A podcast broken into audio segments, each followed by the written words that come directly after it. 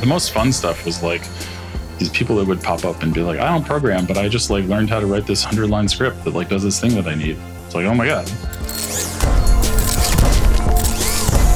This is the No Priors podcast. I'm Sarah Guo. I'm Elad Gil. We invest in, advise, and help start technology companies. In this podcast, we're talking with the leading founders and researchers in AI about the biggest questions.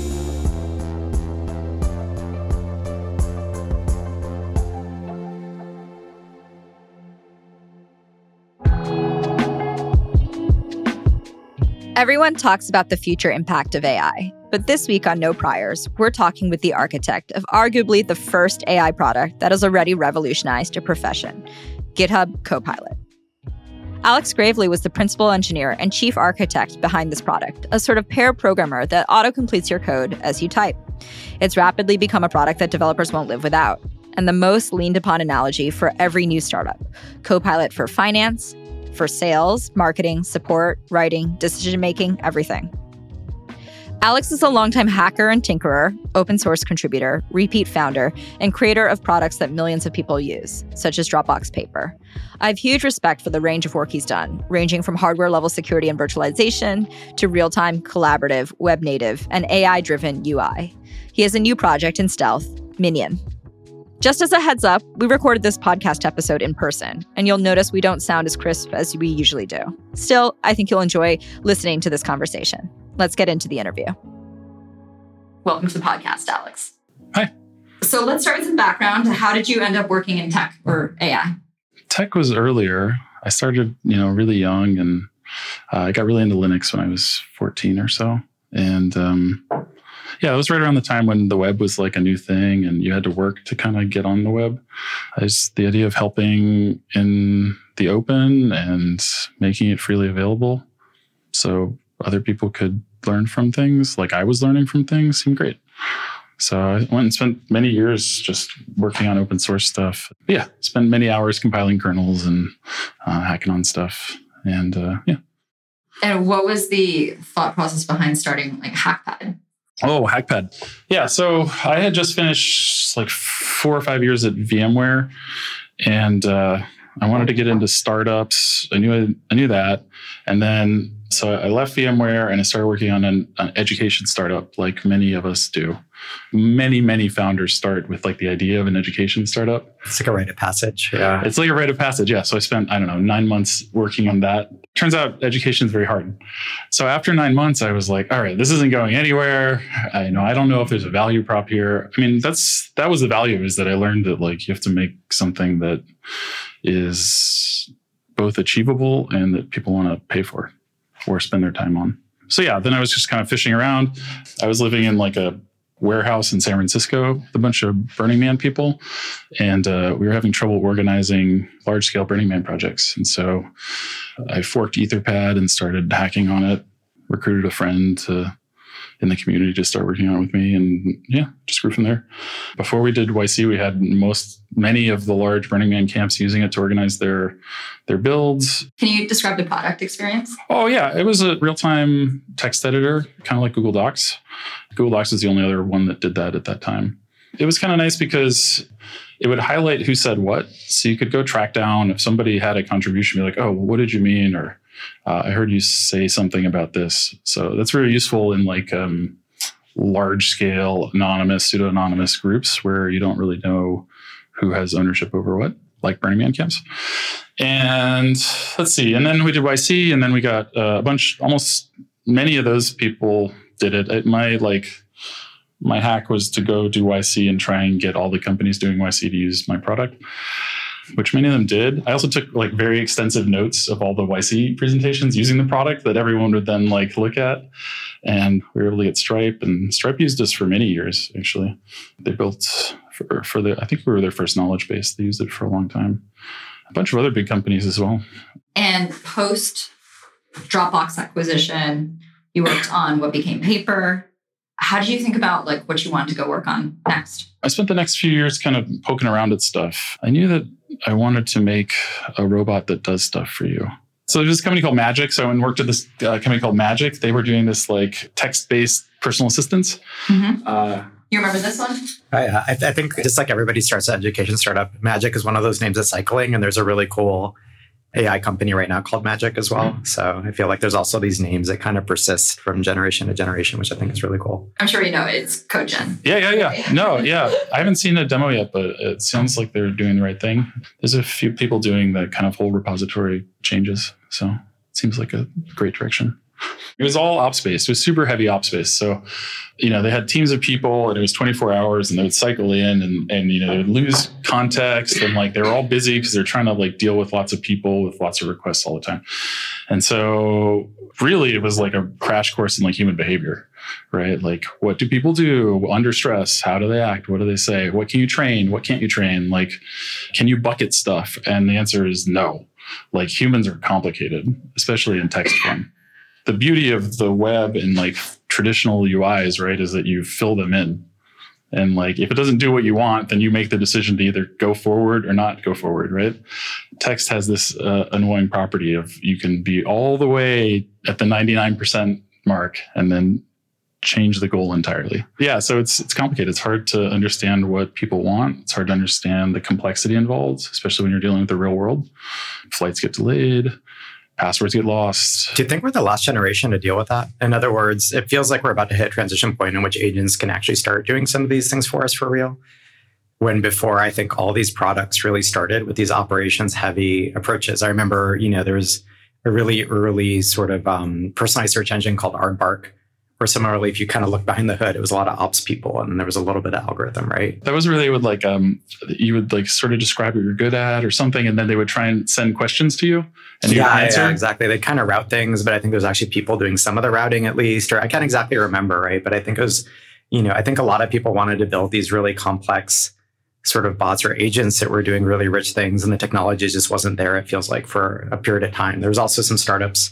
I remember one company um, that I got involved with that was trying to do like virtual scheduling and assistance, you know, mm-hmm. six, seven, eight years ago. And again, it felt yeah. like it was a little bit early, maybe. What were they called? Clara Labs. Was Clara, that's the one. Yeah, yeah, yeah. Yeah, I remember this yeah. era. And then we like we had operator. Do you remember operator? Yeah, I remember operator. Yeah. yeah. So there's like three or four. And then like on the question answering stuff, we had Jelly. So there's a whole series oh, of yeah, yeah.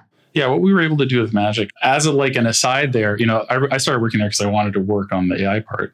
I think somewhere in there, M, Facebook M started as well, mm-hmm. and it was just it was a fun place to try and learn everything I could about solving those problems.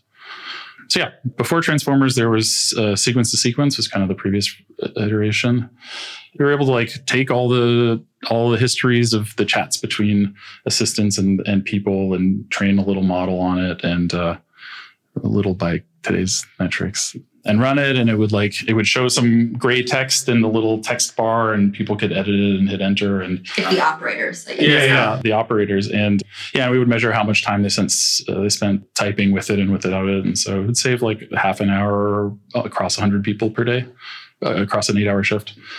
So yeah that was like my first shipping ai product. And then how'd you end up going to um, microsoft? Oh yeah there's a bunch of other stuff along with it. So after that i got into crypto my friend was doing hCaptcha, which was a uh, sort of a captcha marketplace, which is now like a, something like the number one or number two captcha service in the world, which is crazy. So kind of launched that. That was fun. Annoyed people the world over for many, many man hours in aggregate, and then left that to work with Moxie on on a cryptocurrency for Signal. So that was really fun, complicated, and it all worked in a few seconds. We were shooting for Venmo quality. When you think about crypto in the context of AI, because people talk about it in a few different contexts, right? One is you have programmatic sort of money as code running. And so that could create all sorts of really interesting things from an agent driven perspective. But then the other piece of it is identity. And some people think, I mean, WorldCoin would be one example, but there's other examples of effectively trying to secure identity cryptographically on the blockchain in an open way and then using that identity in the future to differentiate between AI driven agents and people. Do you think that's going to be important or does that stuff not really matter in terms of the identity portion of not only crypto, but just like how we think about the future of agents?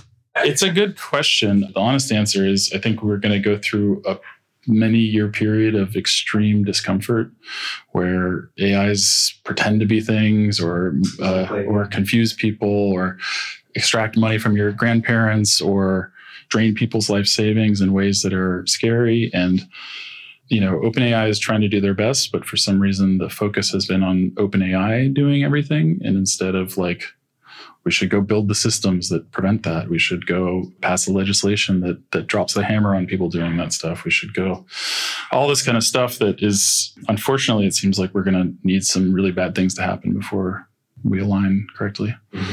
I'm not really scared about AIs killing us, although I'm very grateful that there are people that are thinking about it.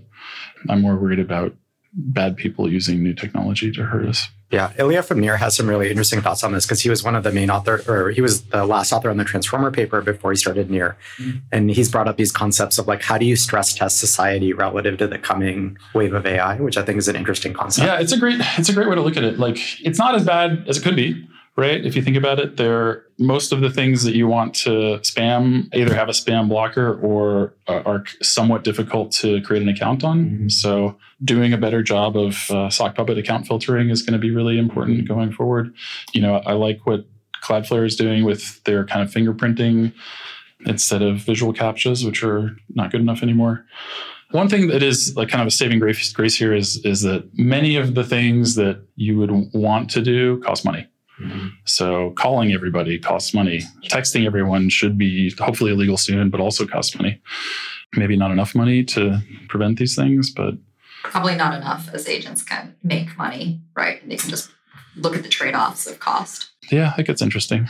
I guess I would say it's not, you know, it's somewhere in the middle. It's like imagine there's an, you know, North Korea has been trying to do this to us for a long time, right? Now there's a North Korea that has more resources or is more distributed or whatever. It's, you know, we have some mitigations. We need more. We need to be thinking about it a lot more. How did you end up at GitHub and how did you end up working on Copilot? While I was working on MobileCoin, my dad's kidneys failed and I tried to donate a kidney. And they found a lump in my chest as part of the scans they do. And uh, I had to have my right, most of my right lung removed in 2018. And so that was a big deal. And so took some time. It's weird. Healing from internal injuries takes a lot longer than you than you think. Anyway, happy story is that I don't have cancer now for over four years, and and my dad's kidneys got he got a transplant also, so things are good. And so after, oof, I don't know. I guess I was recovering for for quite a while. And then I went and begged my friend for a job. I figured I should start working again.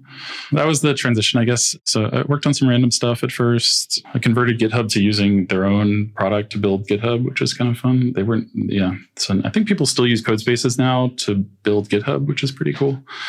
But yeah, then this kind of opportunity to work with OpenAI came up. And because I had been tracking AI in the past and was pretty aware of what was going on, I jumped on it. Was that proposed by OpenAI or by GitHub or who kind of initiated it all? So I don't know the exact beginnings. I know that OpenAI and Microsoft were working on a deal for supercomputers. So they wanted to build a big cluster for training and there was a big deal that was being worked out and there was some software kind of provisions thrown in. I think Office and Bing probably. And GitHub was like, oh, well, okay, well, maybe there's something GitHub can do here. I think OpenAI threw a small threw a small fine tune over and was like, here's a small model trained on um, on some code, see if this is interesting, you know? So we played around with it. What's small? In those I don't know. This was, uh, I have to remember now. I think this is before I knew very much. So it was definitely not a Da Vinci size model, it's for sure. I don't know what size it was. Yeah. And so uh, it was just like, I learned later that this was basically a training artifact. So they had wanted to see what introducing code into their base models would do. I think it had positive effects on chain of thought reasoning. Code is kind of linear, so mm-hmm you can imagine that you know you kind of do stuff one after another, and the things before uh, have an impact. And yeah, it was not that good. It was very bad. It was, I think, just like I said, just an artifact and a small sample of GitHub data that they had crawled. And this is before actually I, I joined. Me and this guy Albert Ziegler were the first two after Oege. Oege got a hold of this model and started playing with it. And he was able to say, like, well, you know, like it doesn't work most of the time, but here it is doing something. You know, here's here's and it was only Python at that time. Here it is, you know, generating something useful. We didn't really understand anything. So that was enough to like, okay, well, you know, go fetch a couple of people and start working, see, see, see if there's anything there. We didn't really know what we had. So the first, you know, task was to go test it out, see what it did. We crowdsourced a bunch of Python problems in house, stuff that we knew wouldn't be in the training set. And then we, we started work on fetching repositories and finding the tests in them so that we could basically generate functions that were being tested and see if the tests still pass. There had been like a brand new PyTest feature introduced like recently that allowed you to see which functions were called by the PyTest. So you go find that function, zero its body, ask the model to generate it, and then rerun the test and see if it passed. And I think it was less, I don't know, 10%, something like that of of those guys. And the dimensions are kind of like how many chances do you give it to solve something? And then how do you test whether it's worked or not? Right. So for the standalone tests, that was we had people write test functions, and then we would try to generate the body. And if the test passed, then you know it works. And in the wild test harness, we would download a repository, run all the tests, look at the ones that passed, find the functions that they called, make sure that they weren't trivial, generate the bodies for them, rerun the test, see what it passes, see what, and you get your percentage. Yeah, I mean, it was something like some very, very low percentage up front, but we knew that there was kind of a lot more juice to squeeze. So, like getting all of GitHub's code into the model, um, and then a bunch of other tricks that we hadn't, you know, we, we hadn't even thought of at that time. Yeah, and eventually, you know, it, it went from you know less than ten percent on in the wild test to over sixty percent. So that's like one in two tests it can just generate code for, which is insane right? Somewhere along the way, you know, there was like 10% to 20% to 35% to 45%. You know, these kind of like improvements along the way. Somewhere along the way, we did more prompting work so that the prompts got better. Somewhere along the way, they used you know all the versions of the code as opposed to just the most recent version they used diffs so that it could understand small changes like yeah, just it got better. And so, but the, when we first started, we were just we didn't know what we had. We were just trying to figure it out. At the time, they, they were thinking in terms of like maybe you can replace Stack Overflow or something. You know, do a Stack Overflow competitor. Was that the first like product idea I think you guys had for it? I, I don't know that we had that idea. I think that was kind of like a the on high. Idea. Yeah, yeah, yeah, yeah. That was more like a. It'd be nice if you made something to compete with Stack Overflow because we have all this code. Wouldn't it be nice to leverage it? Yeah and so we made some uis but like early on you know it was like early on it was bad. So it would be like you'd watch it and it, it would it would like it would run and most of them would be bad. And be like there'd be like one success. And be like oh sweet i got a success but i had to wait you know some number of seconds for was the test user group just like six of you, like some larger group? The first iteration was just like an internal tool that people would that helped people write these tests, mm-hmm. and then we wanted to see if maybe we could turn that into some UI that people would use. Where if there was some way to cover up the fact that one in ten things pass, right? So we tried to we tried a few UI things there, and then it was actually OpenAI. It was like it would be nice if we could. We're testing these model fine tunes. It'd be nice if we could like test them more quickly. Can what about doing like a VS Code extension? Just do autocomplete and uh, like, all right, sure, why not? And yeah, so we did autocomplete at first, and that was kind of that was a big jump, you know, because they were still thinking in terms of like Stack Overflow, you know. But this was it's like you know, I, I didn't have any ideas basically. I didn't know how to beat Stack Overflow with this thing, but we could play with some stuff in in VS Code that was maybe closer to the code, you know. First, we did autocomplete, and that was kind of fun. It was useful it would show this little pop-up box like autocomplete does and you could pick some strings. And so that format actually you know the, the, the usage was you know was fine. It, it, wasn't the right metaphor exactly right? But you've got like this code generated mixed in with the specific terms that are in the code and it's a little it's not exactly the same thing. We tried things like adding a little button over top of empty functions so you, it would go generate them or you could like hit a control key and it would create a big list on the side that you can choose from or there's a little pop-up thing. So basically tried every single ui we could think of in vs code. And multiple generations like the, the list that didn't work. Yeah none of none, none of them like really worked. I think lists were like you know maybe you'd get one generation per person per, per day. And this was just a small sample. It's just like a few people that were interested in, in at github language nerds or people that had written tests for us and open AI people Yeah. So very early on, I had this idea that it should. I had this idea that it should work like a Gmail gray text autocomplete, mm-hmm. which was I was like enamored with that product. It's like it was the first quote unquote large language model deployment in the wild.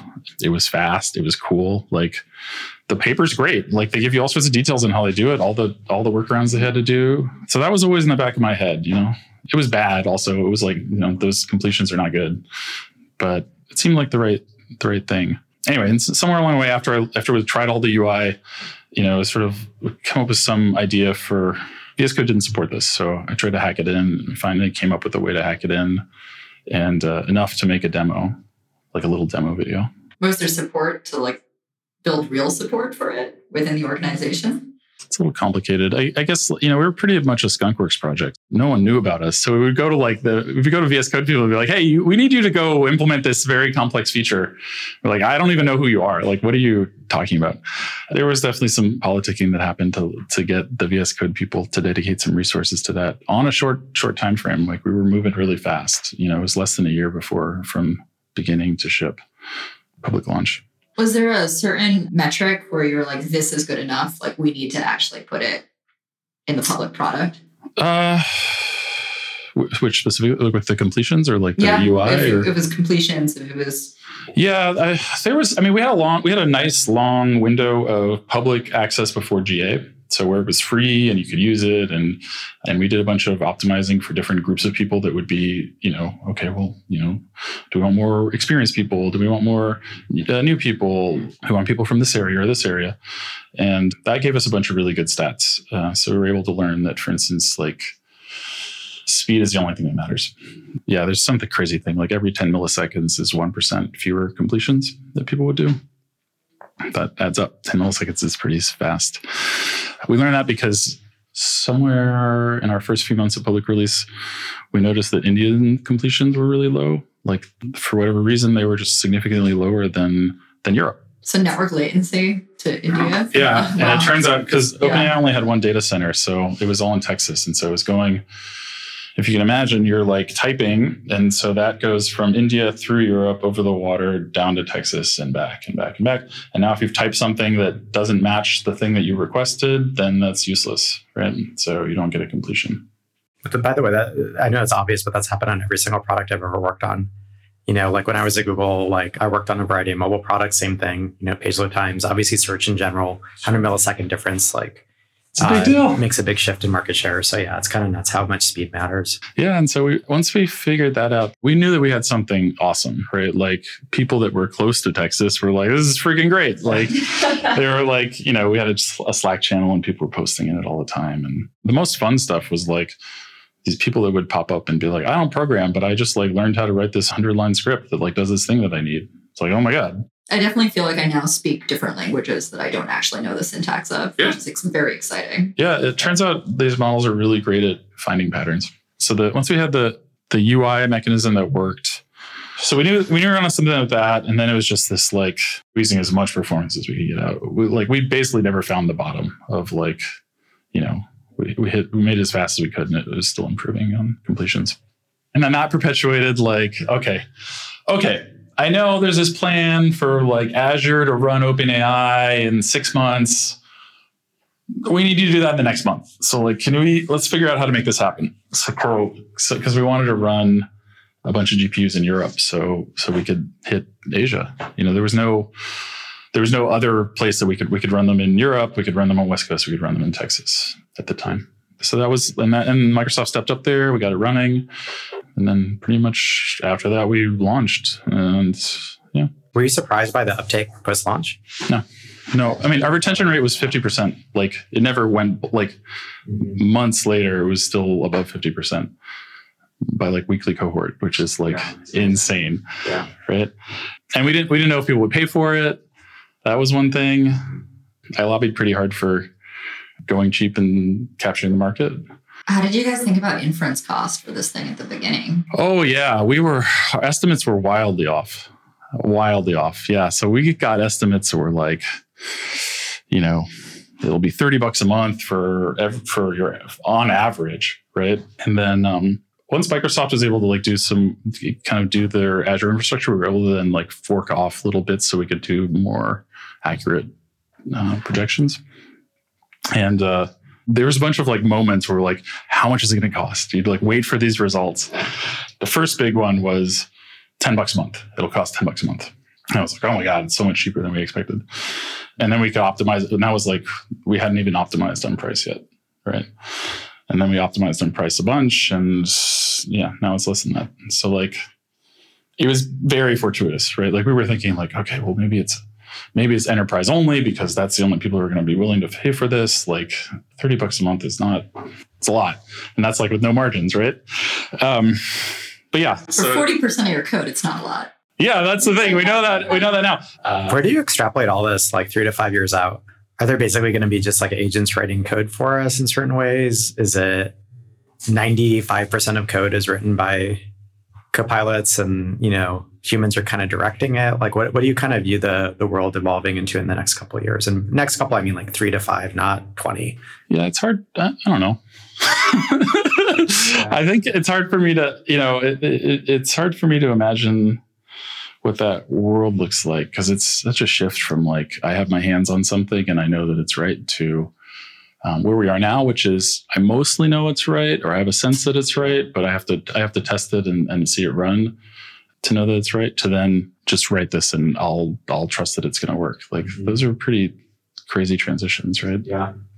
They, they exist, like you know. Sure, um, but you could also imagine like certain ways to do like a code review post, some chunk or some some other sort of quality check to yeah, I think every if that's the goal we want to get to as a people, like I think every barrier to that is achievable. Mm-hmm. So we can code review only this, the dangerous parts or only the confusing parts, or mm-hmm. we can do things like train a model on functions before and after changes to say like, okay, this looks like a more polished version of this function would be this, or yeah, we can do things like, you know, just start at the very basic you know, very basic main loop and then add everything piece by piece with tests so that it's, you know, what, what works and what doesn't, and then just have the, the AI keep generating what's the logical next feature. Like all these things will get figured out. So if, yeah. if that's what we want to do, that's what's going to happen. So what's the, what's the idea behind Minion?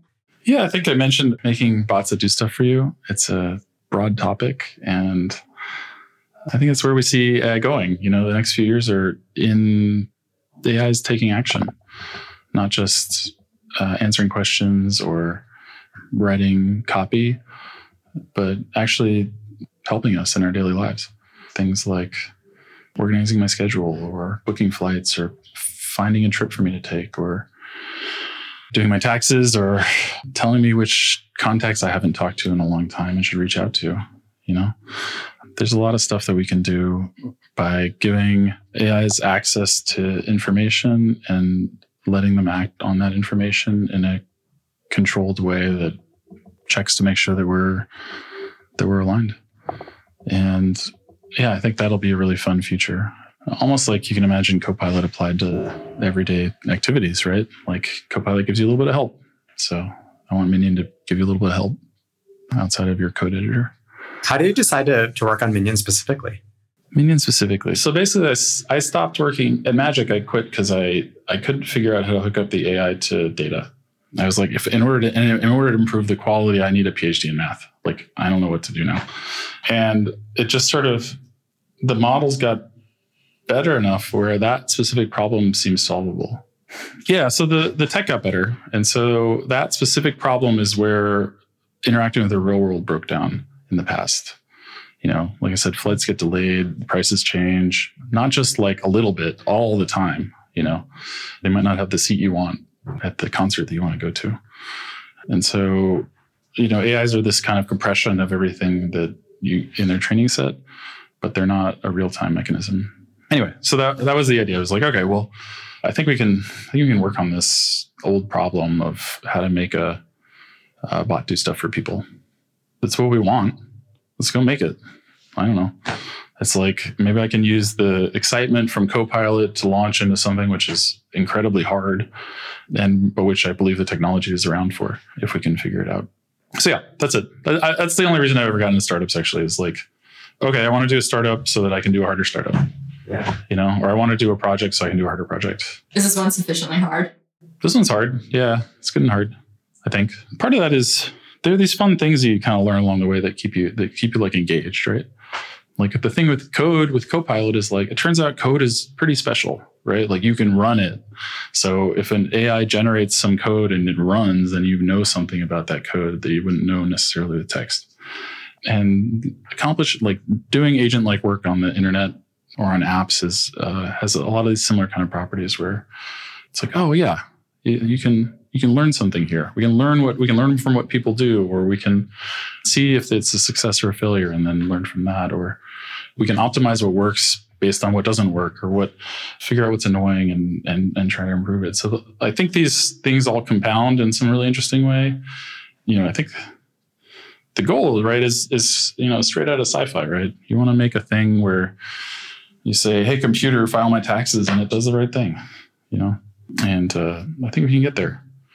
It's certainly in the next few years, but it's also fun to like think about how to break these things down. And turns out breaking down tasks in the same way that humans do. Take a complex task, you figure out, you know, you write a list of things to go through it.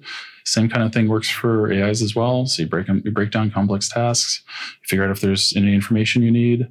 Maybe you have to write some code. Maybe you have to ask some questions. Maybe you have to query some data. Same thing a human do.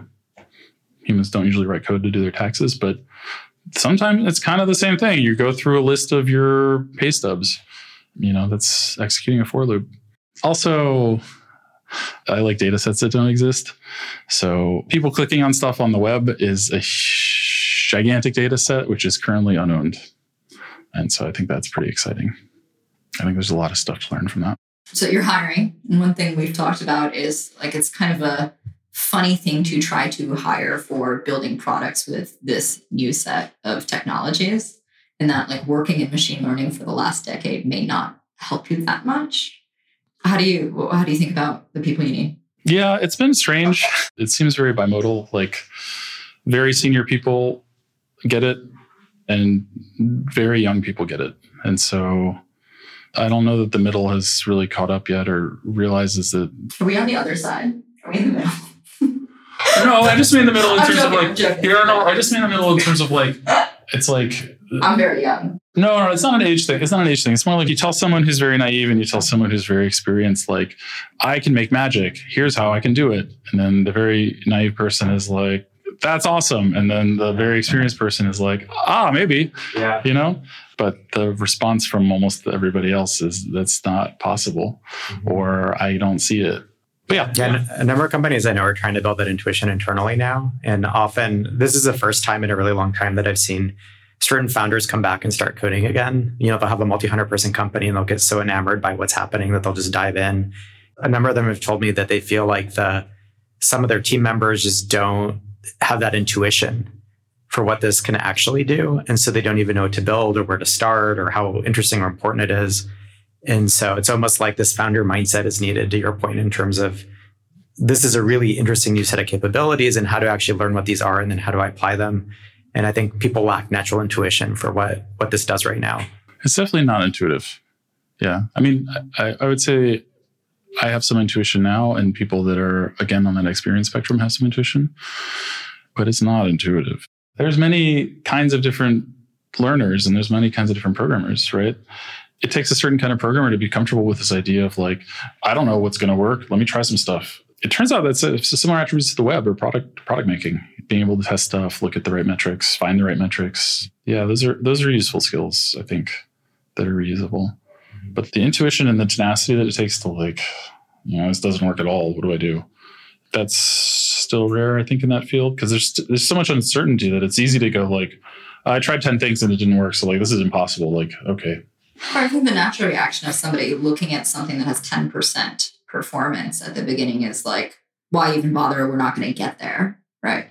That's a great point. The crazy thing is that these things work at all, right? And not only that, but they scale and they improve with scale, right? Most things break at scale. Almost everything breaks at scale. And that's what, you know, that's what you hire people to deal with. You know, every doubling, you usually something breaks, you got to fix it. It's a pretty crazy thing to think of what kind of emergent properties might still be out there. if we can get these things 10 times bigger. So I'm always I'm always in favor of people pushing those limits, you know? Like it doesn't make sense. Like even even the best people can't explain what's going to happen when you, you know, go bigger. We built the Large Hadron Collider for that reason too, you know? We didn't I don't know, we think maybe we'll find some stuff. These endeavors are valuable. And like, yeah, I'm, I'm grateful to be alive during during this time. It's a great note to end on. Thank you for joining us for the podcast. Yeah, thanks Alex. so much. Sure. Thank you for listening to this week's episode of No Priors. Follow No Priors for new guests each week and let us know online what you think and who in AI you want to hear from. You can keep in touch with me and Conviction by following at Saranormous. You can follow me on Twitter at Elad Gil. Thanks for listening. No Priors is produced in partnership with Pod People. Special thanks to our team, Cynthia Galdea and Pranav Reddy, and the production team at Pod People. Alex Vikmanis, Matt Sav, Amy Machado, Ashton Carter, Danielle Roth, Carter Wogan, and Billy Libby. Also, our parents, our children, the Academy, and tyranny.ml, just your average friendly AGI world government.